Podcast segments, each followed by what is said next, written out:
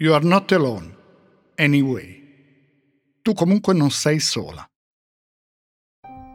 È una scritta, fatta con una matita da trucco scura, impressa sul vetro opaco della finestra di un bagno, in un appartamento. La finestra è protetta all'esterno da un'inferriata. La scritta è nel pannello di sinistra della finestra, nella metà superiore. Quella scritta è in un inglese scorretto c'è scritto Your, Y-O-U-R, e a seguire l'apostrofo, mentre l'apostrofo dovrebbe essere dopo la parola You e a precedere le lettere RE. Dopo la parola Eni ci sono tre puntini e poi altri tre puntini dopo Way. Il bagno è piccolo, stretto. Sopra il lavandino c'è uno specchio che riflette la finestra. Quel bagno dove c'è la scritta è in un appartamento in via del Riccio, a Bologna, al numero 7, secondo piano. È una via stretta del centro. Piazza Maggiore a meno di 10 minuti di cammino. A un quarto d'ora, ma anche meno, c'è l'università, l'Alma Mater, una delle più antiche università del mondo. Ma torniamo all'appartamento, in via del Riccio. Si entra attraverso una porta in legno a una imposta. Ci sono due serrature. La porta è chiusa solo con lo scatto, non a chiave. Non distante dal bagno c'è la cucina. C'è un tavolo con il ripiano in marmo. Sopra due bicchieri, una zuccheriera aperta, un pacchetto di sigarette camel quasi pieno, un posacenere con sei mozziconi. Sul fornello una piccola caffettiera. Nella stanza da letto c'è un materasso matrimoniale poggiato a terra. Su un piccolo tavolo una macchina per scrivere.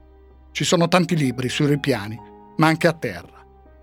Poi c'è l'ambiente principale, è l'ingresso soggiorno. C'è un divanetto in vimini, una poltrona, un grande quadro sulla parete di fronte all'ingresso dove è raffigurato un coltello, tenuto in un pugno chiuso, che incombe su una testa umana, appena abbozzata, con la bocca spalancata. Ci sono altri quadri e disegni appesi. Ce n'è uno originale di Kit Haring, è una caricatura anch'essa originale firmata da Paz, Andrea Pazienza, tra i più geniali disegnatori e fumettisti che l'Italia abbia avuto negli ultimi decenni. Poi c'è un televisore piccolo, appoggiato su un ripiano su cui ci sono anche il telecomando e una rosa rossa di plastica. Su un tavolo c'è un portamonete vuoto, una borsa, il quotidiano La Repubblica con data 11 giugno 1983. Sotto il ripiano del televisore c'è il corpo di una donna. È appoggiata sul pavimento con il fianco sinistro. A coprire la parte superiore del corpo ci sono due cuscini. Ha addosso una maglietta a righe bianche e rosse orizzontali, un gilet nero, un paio di pantaloni bianchi e scarpe di vernice rossa. Al collo ha una catenina di metallo bianco al polso un braccialetto di cuoio e un orologio Rolex con il cinturino metallico. È un orologio a carica automatica. Si carica cioè con i movimenti del polso. L'orologio è fermo alle 5.12 o 17.12 e sul datario c'è il giorno 14. A descrivere quell'appartamento è la prima relazione degli agenti di polizia. Sono entrati chiamati dai vigili del fuoco alle 18.30 del 15 giugno 1983. Non ci sono segni di lotta, nulla sembra fuori posto. C'è solo quel corpo, coperto da due cuscini. La donna ha molte ferite, come certifica il medico legale, da punta e da taglio. Alla testa, agli arti superiori, al torace, alle spalle, alla schiena, alla coscia destra. La maggior parte delle ferite è concentrata nella parte destra del corpo. Poi ci sono ferite come a raggiera. L'assassino ha girato attorno al corpo. In tutto le coltellate sono 47. Sono state date con un coltello piccolo. Le ferite sono poco profonde, 2-3 cm. Una sola è stata mortale, al collo.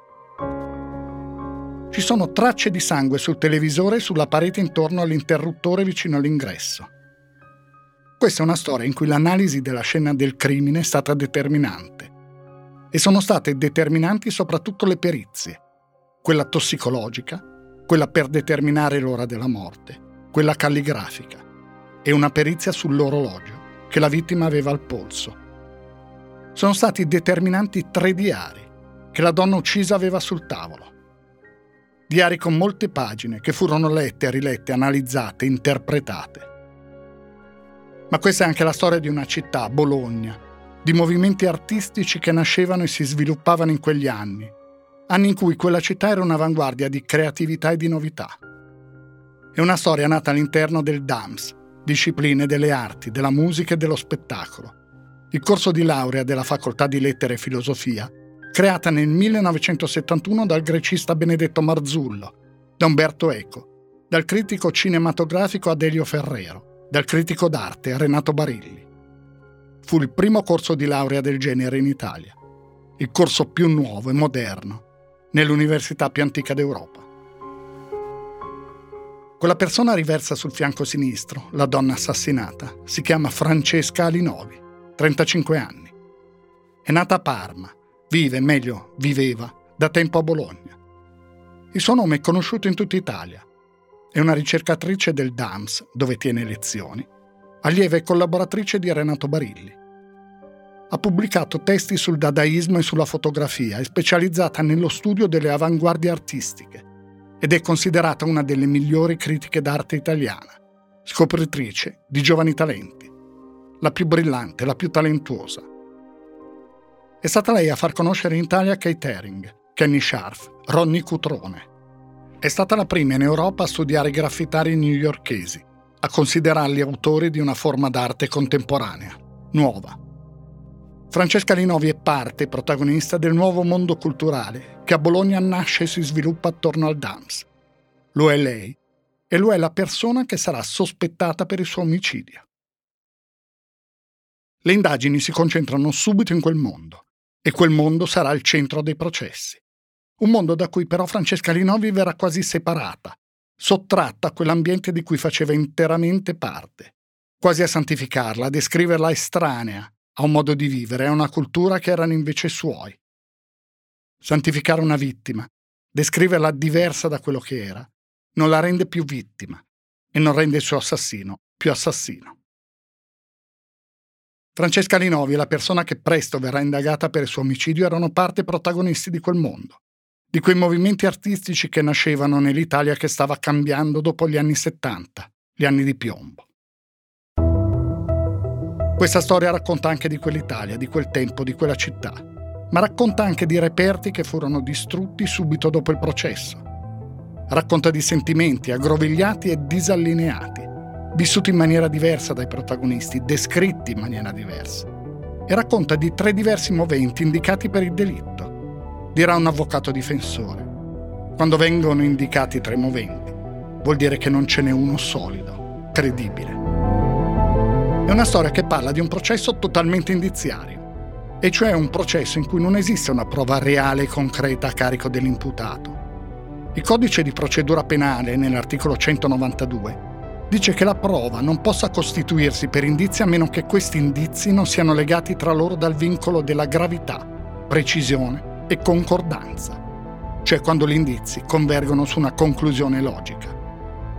Secondo i giudici, non tutti i giudici, gli indizi nel caso dell'omicidio di Francesca Rinovi portavano alla conclusione logica che l'assassino fosse stato un ragazzo, un giovane artista di 11 anni più giovane della vittima. Si chiama Francesco Ciancabilla. Il suo nome, già da almeno due anni prima dell'omicidio, è legato a quello di Francesca Linovi. Era un pittore, suo allievo, lei lo sponsorizzava, lo aiutava, lo promuoveva. Secondo gli amici stavano insieme. Lui disse che erano grandi amici, che avevano un rapporto strettissimo, ma che erano appunto solo amici, migliori amici. I giornali scrissero che lei era la sua musa, di quel rapporto, vissuto dai due in maniera diversa, si parlò moltissimo al processo, leggendo pagine e pagine dei diari di lei. Noi le faremo solo per ciò che è essenziale per capire. Perché sono molte altre le cose determinanti in questa storia. Quegli indizi, come furono interpretati, come alcuni elementi furono trascurati o perlomeno considerati non importanti, come i giudici non si misero d'accordo su un movente come non sia stato possibile stabilire l'ora della morte con esattezza, come non si sia riusciti a capire realmente l'origine di quella scritta in inglese sgrammaticato. You are not alone, anyway. E come poi alla fine fu determinante quanta carica avesse quell'orologio Rolex che Francesca Linovi portava al polso.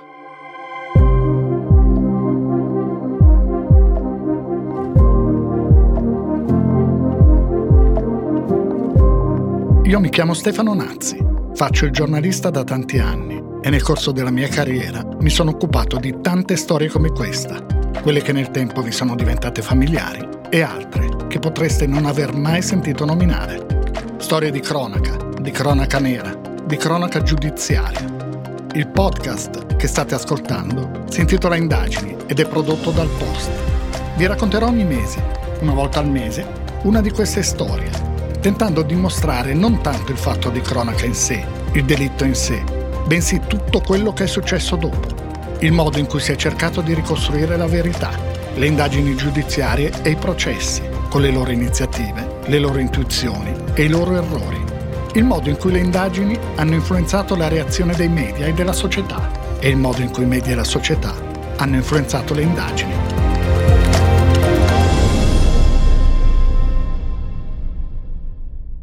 L'ultima volta che gli amici videro Francesca Linovi fu sabato 11 giugno 1983. Alle 9 di sera aveva inaugurato e presentato una mostra di giovani artisti alla Galleria Neon, in via Solferino a Bologna. Con lei c'erano alcuni dei suoi allievi, giovani pittori, performer, fotografi. Aveva da poco dato vita con loro a una corrente artistica, gli enfatisti ne aveva parlato pochi mesi prima sulla rivista Flash Art, definendo il movimento come un'enfasi maniacale della quotidianità più accesa. Lei stessa si definiva enfatista, perché mi piace enfatizzare su di me, scrisse. È il caso però di capire meglio chi fosse Francesca Rinovi e che cosa rappresentasse per il mondo dell'arte. Lo spiega Ludovica Lulli, giornalista del Post, autrice del podcast Comodino. Francesca Linovi era una critica militante, cioè una studiosa di arte contemporanea che si occupava delle opere realizzate negli stessi anni in cui scriveva e degli artisti emergenti che in quel periodo le producevano. Insieme al suo maestro Renato Barilli e a Roberto Daolio, Alinovi organizzò le settimane internazionali della performance, che si tennero a Bologna tra il 1977 e il 1982, e mostrarono i lavori di artisti già famosi o che lo sarebbero diventati molto in seguito. Alla prima edizione, ad esempio, parteciparono Marina Abramovic e Ulai con Imponderabilia, una delle loro performance più note. Nel 1977 Alinovi fece il suo primo viaggio a New York, dove, oltre a visitare la galleria di Solomon, andò al CBGB, il celebre locale della scena punk dove ascoltò i Ramones e i Talking Heads. Dalla collaborazione con Solomon nacque una mostra di giovani artisti italiani proprio a New York, The Italian Wave che si tenne nel 1980. Negli anni Alinovi sarebbe stata a New York altre 5-6 volte. Erano viaggi di esplorazione in cui la critica cercava nuovo materiale artistico per i suoi studi. Quello che le interessava era quel fenomeno interdisciplinare che fu il postmoderno, un momento in cui la creatività degli artisti di ogni genere si esprimeva in rielaborazioni nuove, più o meno citazioniste, dell'arte dei decenni e dei secoli precedenti, abbinando cose diverse e sperimentando in tutti i linguaggi. Alinovi concettualizzò questo tipo di arte in vari modi, in particolare con l'espressione arte mia, cioè l'arte che, nelle sue parole, ciascuno può e deve fabbricarsi da sé e per sé, in armonia con le proprie possibilità creative, anche solo scegliendola tra le opere di altri artisti. Oggi Alinovi è ricordata nel premio Alinovi da Olio, che ogni anno viene assegnato a un artista contemporaneo che ha lavorato con l'interdisciplinarità e attraverso la contaminazione dei linguaggi espressivi, ma è anche conosciuta dagli studenti d'arte grazie al suo lavoro pionieristico sull'arte dei graffiti, che scoprì durante i suoi viaggi a New York. Con Francesca Alinovi quella sera al Neon c'è anche Francesco Ciancabilla. Ha 24 anni, è di Pescara, ma vive a Bologna. Era già stato a Bologna nel 1977, partecipe del movimento che proprio Bologna aveva vissuto soprattutto attorno al DAMS, sia le giornate più creative che quelle più violente. È tornato a Bologna nel 1981, è iscritto al DAMS. Lui e la sua insegnante diventano inseparabili. Il loro è un rapporto molto stretto.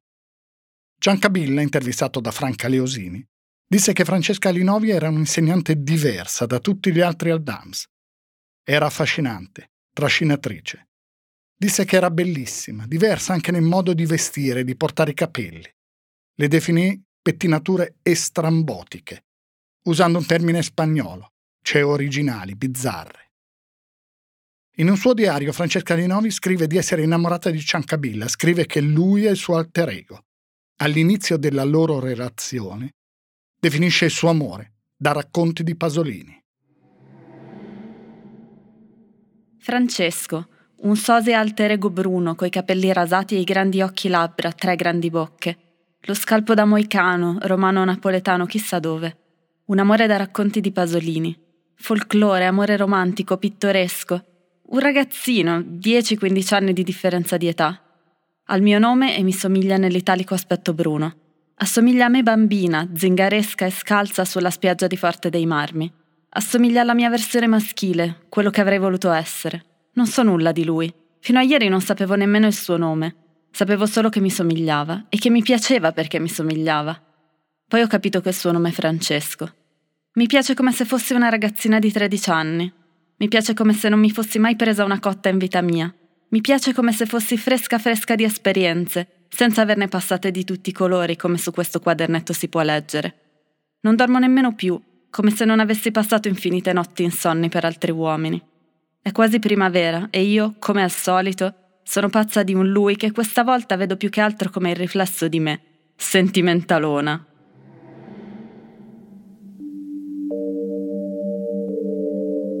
Qualche tempo dopo, Alinovi scrive. Lui dice di amarmi come un'amica e di non essere innamorato. Eppure io sento le vibrazioni tutt'altro che amichevoli. Una specie di bisogno organico di divorarmi, di assorbirmi. Quello che provo è diverso dal solito innamoramento. Avrei voglia di assalirlo fisicamente. Nel suo diario scrive più volte che loro è un rapporto senza sesso, che lui si sottrae. Scrive di essere disperata e scrive più volte che Ciancabilla fa uso di eroina, che lei detesta perché annulla la persona. Ciancabilla, quando sarà interrogato, dirà che è vero, che è un frequentatore dell'eroina, ma che non è un tossicodipendente. Dice anche, ho avuto proficui e soddisfacenti rapporti sessuali con Francesca fino al periodo in cui siamo andati insieme in America, nell'ottobre del 1982. Già nel periodo americano ho cominciato invece ad avere minore attrazione fisica per Francesca, mentre continuava sia l'affetto che l'amicizia nei suoi confronti. In gennaio ho cominciato ad avere una vera e propria difficoltà ad avere rapporti intimi con lei, tanto che se n'è accorta, e ciò ha portato anche ad avere dei bisticci. Ecco come Francesco Ciancabilla, intervistato da Franca Leosini per Storie Maledette, descrisse il suo rapporto con Francesca Linovi. C'è stato sesso, non siamo mai stati amanti, infatti mi è sorpreso quando ci sono stati alcuni testi che hanno detto che eravamo amanti perché siamo stati sempre ottimi amici, c'è stato sesso nei primi tempi, però è andato poi sempre più scemando i rapporti sessuali. Io queste frasi del diario poi mi sembra quasi di ascoltarle per la prima volta, forse sono state lette durante il processo, però neanche me le ricordo questo tipo di rapporto tra me e Francesca no, non è mai uscito fuori poi tra di noi. Non so se erano cose che Francesca sentiva e che non aveva il coraggio di esteriorizzare, esprimermi. A me piaceva, mi piaceva molto, mi piaceva moltissimo come persona e anche fisicamente era una donna bellissima. Non lo so, probabilmente non, eh, non, ci siamo incontrati dal punto di vista fisico. Io quando l'ho conosciuta stavo con un'altra ragazza, dopo un tempo ci siamo lasciati e negli ultimi tempi che l'ho frequentata anche stavo con un'altra ragazza che Francesca conosceva perfettamente, sapeva che era la mia ragazza. Per quello le dico che non c'è mai stata neanche una menzogna da parte mia o farle credere cose che... Ma torniamo all'11 giugno 1983. Dopo l'inaugurazione della mostra al Neon, Francesca Linovi e i suoi amici, compreso Ciancabilla, vanno a ballare in un locale nel quartiere Barca. Nelle prime ore di domenica 12 giugno si separano. Francesca ospita a dormire due amici di fuori Bologna. Poi, verso le 3 del pomeriggio, esce, sale sull'auto e va a prendere Ciancabilla in via Ruggi 3, dove il ragazzo vive con un'amica. Insieme tornano nella casa di via del Riccio 7. I due amici se ne sono nel frattempo andati. Questo verrà ricostruito anche in base alle dichiarazioni dello stesso Ciancabilla. Lui quel pomeriggio, sul tardi, deve partire per Pescara. Verso le 19 telefona all'amica con cui divide l'appartamento. Le dà appuntamento alla stazione dove lei deve andare per prendere un'amica che arriva da Firenze. Le chiede di portargli una dose di eroina. Alle 19.30 Ciancabilla esce da casa di Francesca Linovi e va in stazione.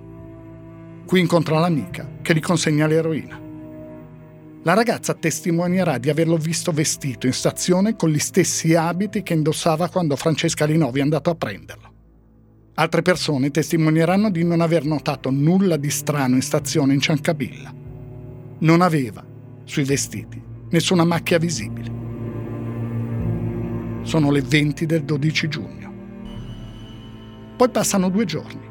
Francesca Linovi ha vari appuntamenti a cui non si presenta. Non va nemmeno al DAMS a fare lezione. Al telefono non risponde. L'ultima volta che ha risposto è stato il 12 giugno verso le 17. Il 15 giugno, preoccupati, due amici vanno in via del Riccio 7. Francesca Linovi non risponde. La finestra dell'ingresso soggiorno è aperta. Gli amici chiamano i vigili del fuoco che entrano in casa. Poi arriva la polizia. I primi appunti del medico legale indicano che Francesca Linovi è morta da tre giorni, tra le 6 del mattino e le 18 del 12 giugno. Ma sono appunto solo le prime indicazioni. In seguito l'ora della morte verrà indicata tra le 17, momento in cui Alinovi ha ricevuto l'ultima telefonata a cui ha risposto, e le 23.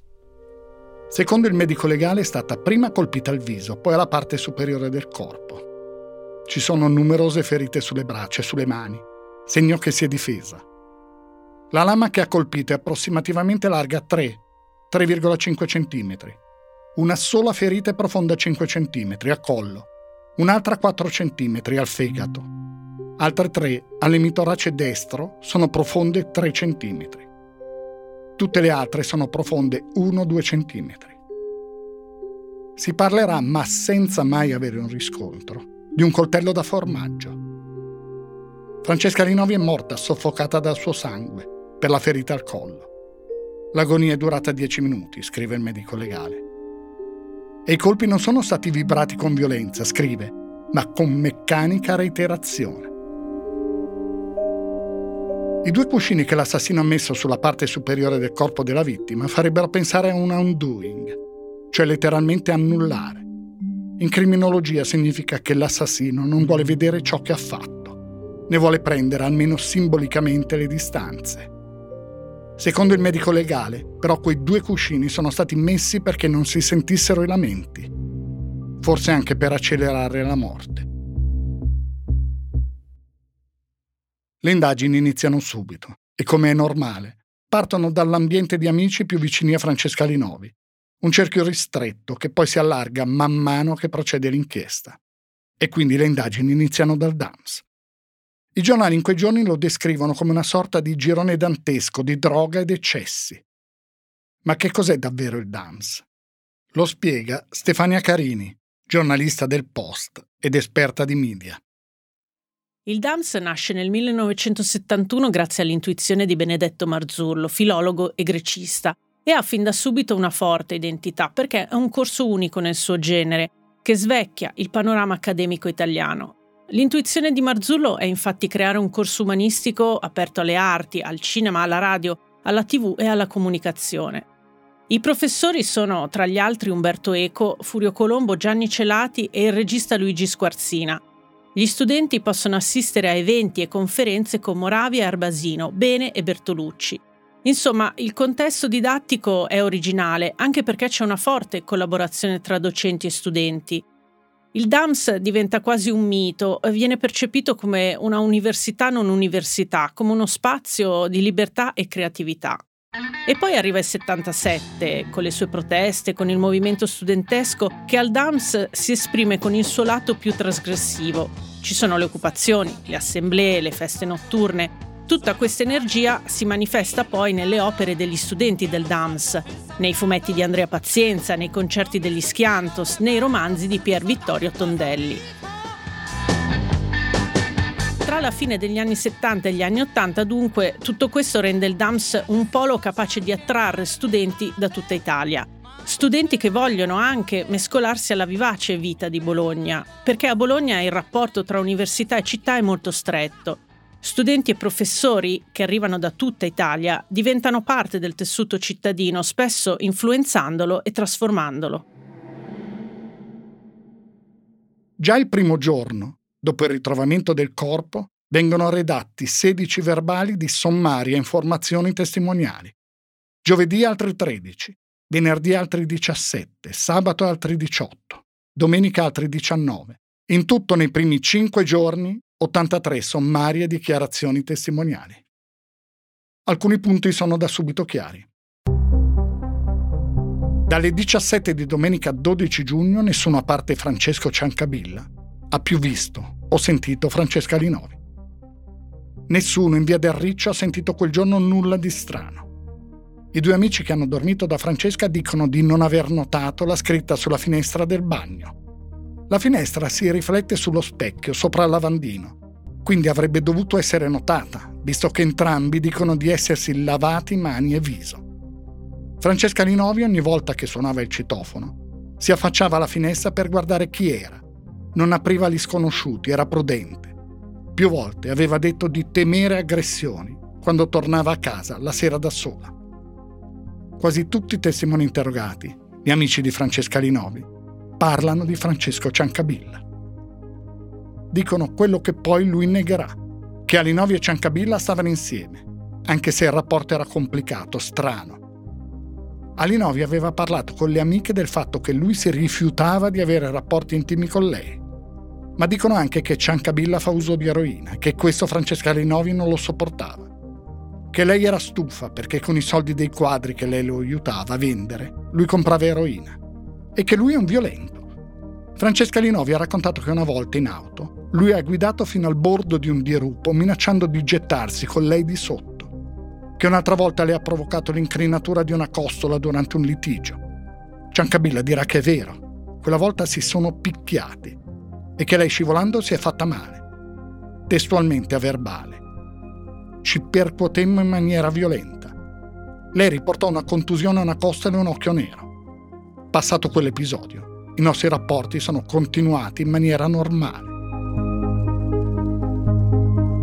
Diranno anche alcuni testimoni che un giorno lui l'ha inseguita con in mano delle forbici. Altri diranno però che era uno scherzo, che lui minacciava di tagliarle i capelli.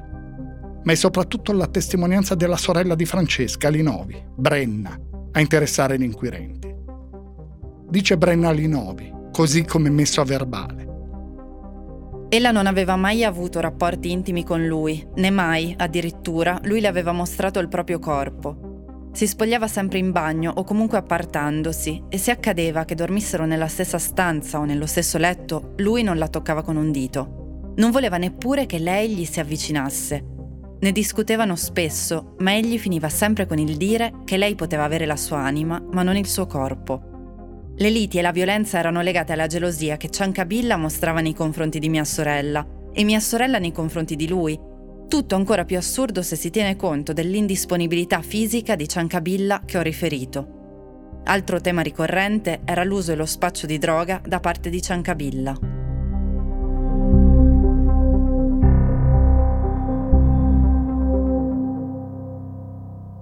Il diario di Francesca Linovi viene analizzato fin dai primi giorni. Scriveva. Dio che spasimi di angoscia, una tenaglia di pensieri mortiferi e pestanti. La mia vita senza amore, la mia vita senza sesso, la mia vita senza la felicità di sentirmi amata assieme a un altro, accompagnata. Continuare ad amare Francesco quando lui non può amarmi. Come costringere uno ad amarti se non può, se non mi desidera carnalmente, se non vibra della mia passione? Sola, sola, io da sola, e lo amo e non posso essere riamata. E ancora. Non è nemmeno l'eroina, non è la perversione, lo schifo, l'immondezza, è solo il nulla.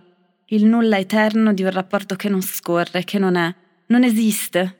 Ed io sono più confusa e ora brutta, sciupata, piangente. L'ho baciato, accarezzato. E lui niente.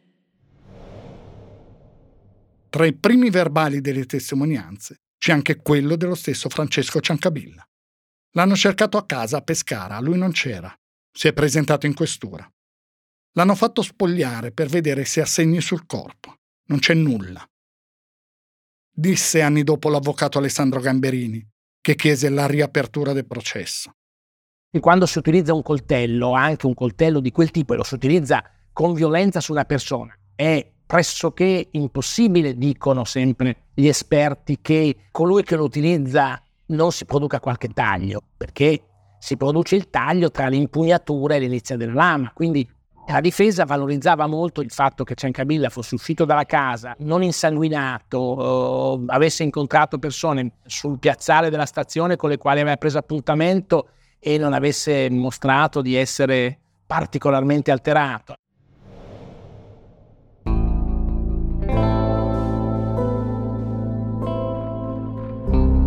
Ciancabilla durante l'interrogatorio parla a lungo del suo rapporto con Francesca Rinovi e dice quello che continuerà a ripetere per sempre. Che lui è uscito da casa di via del Riccio 7 alle 19.30 di domenica e che Francesca Rinovi era viva, che l'assassino è qualcun altro. Non fa nomi, non indica sospetti. Racconta che la sera precedente al Neon lui e Francesca hanno sniffato un po' di cocaina, che le era stata regalata da un amico e che ciò che era rimasto di quella cocaina l'hanno assunta domenica pomeriggio in via del Riccio. Parla del suo rapporto con la donna. Ripete e lo ripeterà sempre che non stavano insieme, erano in sintonia, avevano un legame strettissimo, ma lui non l'amava. Non l'amava almeno come si amano due persone che stanno insieme. Più avanti al processo, quando verranno lette in aula le pagine del diario di Francesca Linove, lui dirà che lei non gli aveva mai espresso quei sentimenti. Nei giorni successivi al delitto i giornali inseguono una suggestione. Scrive il Corriere della Sera. Inquietanti interrogativi su una città che a torto è ritenuta tranquilla. L'uccisione della professoressa Bologna è l'ultimo di una serie di delitti insoluti. Il resto del Carlino fa il collegamento con un altro delitto. Scrive le prime indagini hanno già individuato importanti punti di contatto con l'assassinio di Angelo Fabbri, lo studente del DAMS, massacrato a coltellate la vigilia di Capodanno. Ma non è vero, non è stato indicato nessun collegamento. Le indagini in realtà stanno andando in tutt'altra direzione. Angelo Fabbri era uno studente del DAMS che il 30 dicembre stava per partire per Roma per festeggiare Capodanno con amici. Verso mezzanotte di quel giorno sentì un amico al telefono, poi scomparve. Lo trovarono il giorno dopo, sull'Appennino, in Val di Zena, due cercatori di funghi. Era stato ucciso verso le 11 del 31 dicembre con numerose coltellate alla schiena, sei delle quali mortali. Il suo assassino non è mai stato individuato. Ma quel delitto con la morte di Francesca Linovi non c'entra nulla. I giornali parlano di Francesca Linovi come di una donna dalle frequentazioni disordinate. Intanto sui muri di Bologna, nei giorni successivi all'omicidio, sono comparsi dei manifesti. C'è il volto di Anthony Perkins, protagonista di Psycho, film di Alfred Hitchcock, e sotto la fotografia di Francesca Linovi. Sul manifesto c'è una scritta: Cadaveri squisiti. Non si scoprirà mai chi disegnò e stampò quei manifesti. Il 20 giugno alle 18.30 Francesco Ciancabilla viene convocato in questura a Bologna. Il sostituto procuratore Pasquale Sibiglia lo informa che, nel corso delle indagini preliminari di polizia giudiziaria, in merito all'omicidio di Francesca Linovi, sono emersi indizi di colpevolezza nei suoi confronti, per cui si procede all'interrogatorio quale indiziato di reato. Ciancabilla ripete la sua versione. Dice che il pomeriggio del 12 lui e Francesca Linovi lo hanno passato chiacchierando di cose senza grande importanza, che il clima era sereno, che non c'è stata nessuna lite. Dice di aver telefonato due volte dopo le 18.30 a un'amica per concordare l'appuntamento alla stazione e ammette di averle chiesto di portargli dell'eroina. Dice di essere uscito da via del Riccio alle 19.30. A domanda esplicita del sostituto procuratore risponde di aver avuto rapporti sessuali completi e soddisfacenti con Francesca Linovi nel primo anno della loro conoscenza. ma che questi si erano diradati dopo una vacanza trascorsa insieme, nella primavera del 1982, fino a cessare completamente dopo un viaggio che avevano fatto insieme a New York. Sul perché Francesco Ciancabilla non volesse avere rapporti sessuali con Francesca Linovi, si disse e si scrisse ovviamente molto. Noi non lo faremo, ci interessa solo il fatto in sé, per ciò che concerne le indagini. Nel suo diario, Francesca Linovi scriveva spesso di questo aspetto. Francesco, la perla dei miei sogni recenti, è omosessuale. Innamorato di un ragazzino 25enne incontrato per caso alla soffitta la sera della performance di Orlan, mentre io non c'ero, l'unica sera in cui non c'ero. Ero sul treno da Milano per Bologna e curavo delle fotografie. È omosessuale ed eterosessuale, finora non mi era mai capitato. Io divento sempre più assessuata. L'interrogatorio di Francesco Ciancabilla si interrompe alle 0.53 del 21 giugno. Poche ore dopo il ragazzo viene fermato con l'accusa di omicidio volontario di Francesca Linovi, commesso a Bologna il 12 giugno 1983. Il giorno dopo la Repubblica titola arrestato l'amico pittore, un gioco finito male per colpa della cocaina? Il giorno, uccisa dall'allievo del cuore, un cocktail di gelosia, sesso, cocaina e filosofia punk dietro al delitto del Dams. Il resto del Carlino l'aveva creato lei, perché ucciderla? Se lo chiedono i genitori di Francesco Ciancabilla, convinti dell'innocenza del figlio. E sotto, Francesca non doveva lasciare Parma, dice il padre della Linovi. Ma perché è stato arrestato Francesco Ciancabilla? Su quali basi? C'è un dato ovvio. La morte della donna è stata fissata tra le 17 e le 23. Se è morta prima delle 19.30, è stato Ciancabilla. Se è morta dopo, non può essere stato lui, dato che poco dopo è stato visto in stazione a Bologna. Questo disse il funzionario della questura di Bologna Gaetano Chiusolo alla trasmissione Mistero Blu di Carlo Lucarelli. Ciancabilla è diventato l'imputato perché ha trascorso l'intero pomeriggio del 12 a casa della donna. Gli esperti collocano l'ora della morte a cavallo delle 18. Ciancabilla si è fermato all'interno dell'appartamento fino alle 19.30. Francesca Linovi non risponde più al telefono dalle 18 in poi. Ciancabilla, prima di lasciare l'appartamento, effettua due telefonate. Lo fa, sono senza alcuna logica, per costruirsi un alibi. I vicini di casa della Linovi rientrano verso le 20 e da quel momento non sentono più segni di vita, fino al momento del ritrovamento del cadavere. La porta non presenta segni di effrazione, le numerose testimonianze raccolte dicono che la donna non apriva a nessuno prima di affacciarsi dalla finestra che guarda in via del Riccio. Tutte queste cose portano ad escludere che altre persone possano essere entrate nell'appartamento dopo che è uscito Ciancabilla. Ma perché Chiusolo parla di ora della morte presunta attorno alle 18? C'è un motivo. L'orologio. Il Rolex che era al polso di Francesca Linovi.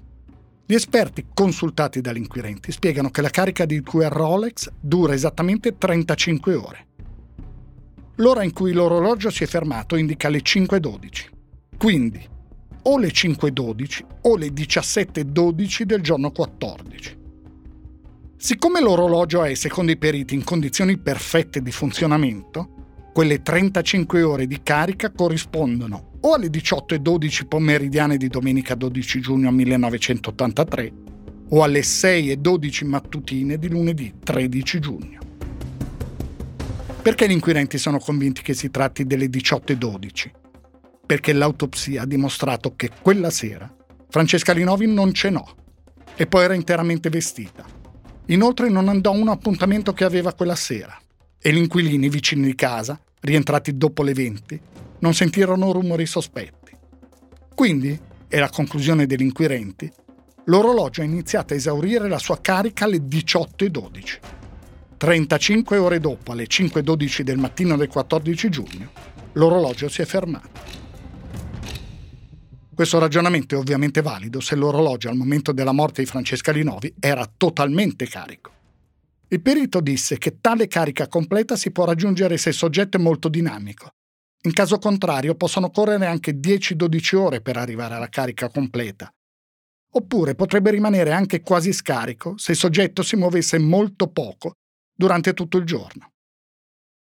Secondo gli inquirenti, ma soprattutto in base alle testimonianze, Francesca Linovi non si toglieva mai l'orologio ed era una persona estremamente dinamica. Quel giorno aveva guidato l'auto, aveva risposto al telefono, aveva insomma mosso il braccio. Quindi ecco la conferma. Sarebbe stata uccisa alle 18.12. Già, ma se la carica fosse stata al 97% o al 90%, questi calcoli non varrebbero più. La questione dell'orologio verrà però stranamente poco discussa al processo. Solo anni dopo altri avvocati diversi da quelli dei processi di primo e secondo grado chiederanno ma chi dice che Francesca Linovi quel giorno sia stata molto dinamica? E soprattutto chi può garantire che Rolex fosse carico al 100%? E perché il fatto che non abbia cenato quella sera dovrebbe costituire un indizio solido? Altri elementi intanto emergono. Dalla casa è scomparso un asciugamano e in bagno sono stati trovati occhiali Ray-Ban a goccia graduati. Francesca Linovi portava le lenti. E resta una domanda, come ha fatto Ciancabilla se non si è cambiato a non avere i vestiti sporchi di sangue? Quei vestiti sono stati sequestrati, non esiste nessuna traccia di sangue. E anche se fossero stati lavati, delle tracce a un esame scientifico attento sarebbero visibili. Questo dubbio verrà risolto nelle tesi del pubblico ministero con il fatto che Ciancabilla quel giorno indossava una camicia a maniche corte e quindi, essendo le ferite poco profonde, il sangue è schizzato in maniera lieve. Se la camicia avesse avuto le maniche lunghe, il sangue si sarebbe visto, insomma. Già, ma i pantaloni? Se è vero come è stato ipotizzato che l'assassino ha girato attorno al colpo della vittima a terra continuando a colpirla, si deve essere accucciato, quasi inginocchiato. Non è strano che non ci fosse sangue sui pantaloni? C'è poi la scritta. I due amici che hanno dormito a casa Linovi dicono che quella scritta non l'hanno vista. Quindi forse è stata fatta dall'assassino. C'è però un fatto ed è rilevante. Francesco Ciancabilla è stato sottoposto a una perizia calligrafica. Quella scritta non l'ha fatta lui. Di questo i periti sono certi. Ma se la mattina del 12 giugno quella scritta non c'era, e invece era presente sulla finestra al momento del ritrovamento del corpo. Quando è stata fatta? E se non l'ha fatta Francesco Ciancabilla? Chi l'ha fatta? E perché?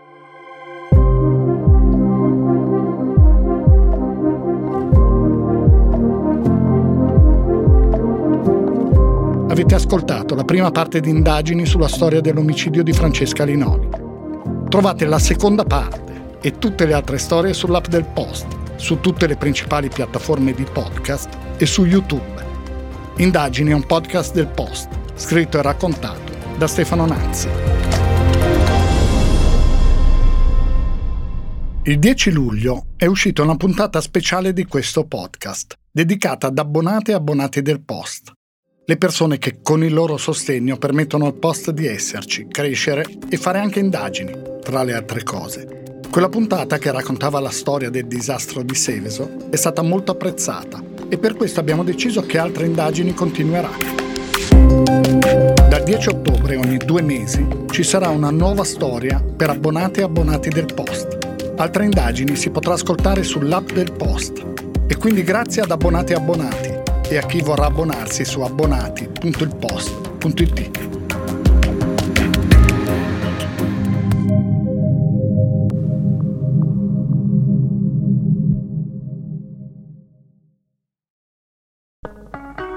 Morning, cioè il podcast che faccio ogni mattina per il post, si potrà ascoltare gratis senza abbonamento dal 10 al 19 maggio. Partiamo dall'inizio. Sono Francesco Costa, sono il vice direttore del post. Ogni mattina da ormai tre anni mi sveglio presto per leggere tutti i giornali e poi raccontarli dentro Morning e non solo, insieme alle notizie, alle cose più importanti, alle cose da sapere, cerco di raccontarvi da giornalista anche un po' di dietro le quinte dentro Morning, dei giornali, dei meccanismi che fanno l'informazione. Morning è un podcast normalmente rivolto alle persone abbonate al post, ma appunto, siccome compie tre anni, per ascoltarlo dal 10 al 19 maggio basterà semplicemente scaricare l'app del post, che è gratis, registrarsi con un account gratuito anche quello e ascoltare Morning, Morning Weekend, anche l'archivio. Se volete, se siete curiosi, è una buona occasione per provare. Prometto che ascoltando Morning non vi mancheranno poi per tutta la giornata gli argomenti di discussione, prometto anche che non parlo sempre così veloce. A presto!